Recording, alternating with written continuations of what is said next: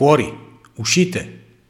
Omelia per la quarta domenica di Pasqua del ciclo liturgico A, 30 aprile 2023.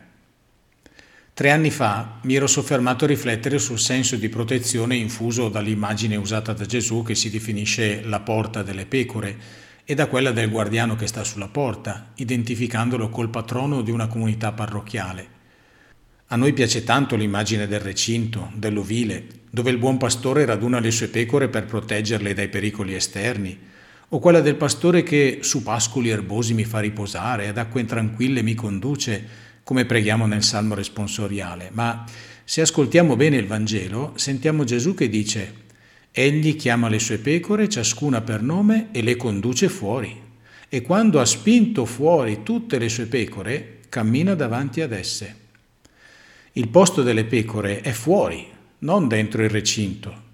L'affermazione è perentoria, perché se il primo verbo, condurre, è abbastanza dolce, il secondo è fortissimo, letteralmente significa cacciare fuori.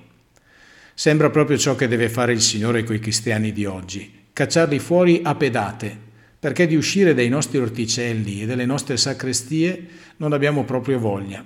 E ci stiamo tanto bene qui dentro, crogiolandoci nel consueto pochi ma buoni. Quante volte Papa Francesco ci sprona ad essere una Chiesa in uscita?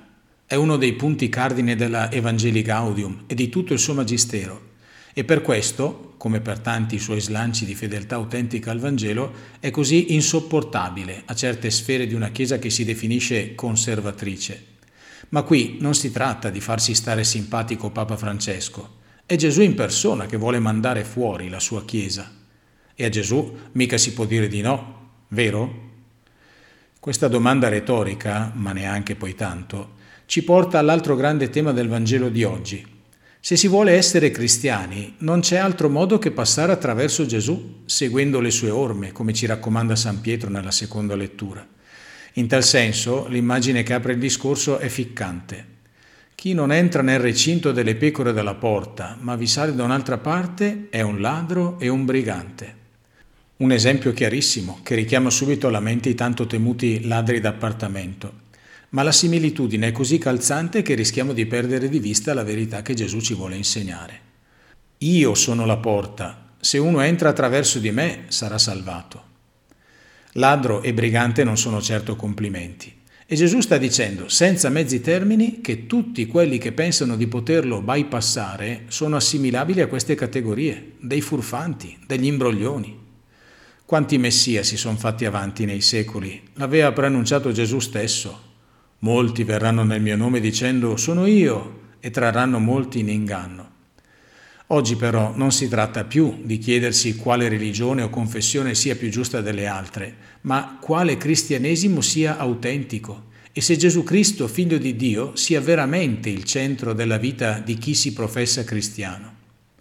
Gesù ci lascia liberi di accettare o meno di seguirlo, ma ci ripete più volte che l'unica via che porta a Dio è Lui. Io sono la via, la verità e la vita. Nessuno viene al Padre se non per mezzo di me. Ci fregiamo del nome cristiani, ovvero seguaci di Cristo, ma non sempre facciamo quello che dice e soprattutto non sempre ci lasciamo guidare dove Lui vuole portarci.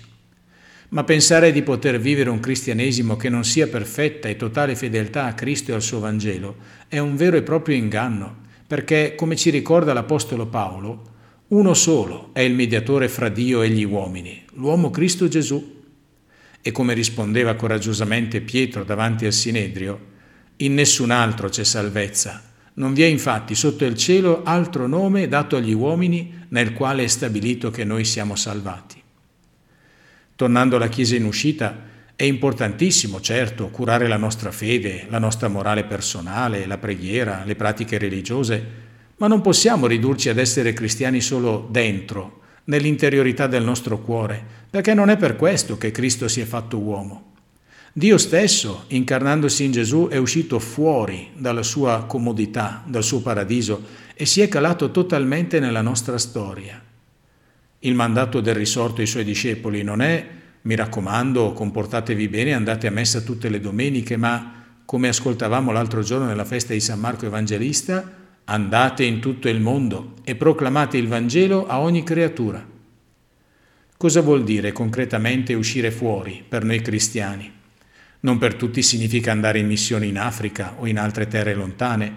Per la maggior parte di noi vuol dire non avere paura di pensare, parlare, comportarci apertamente da cristiani di fronte al mondo, là dove viviamo e lavoriamo, smettendola di relegare la nostra fede nell'ambito intimo e privato.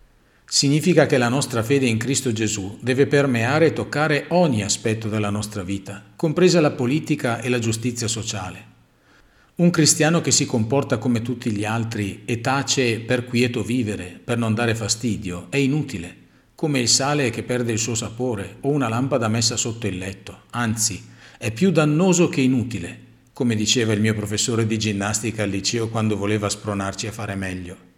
E allora cristiani, fuori, Uscite, annunciate a tutti il risorto. Lo dico prima di tutto a me stesso.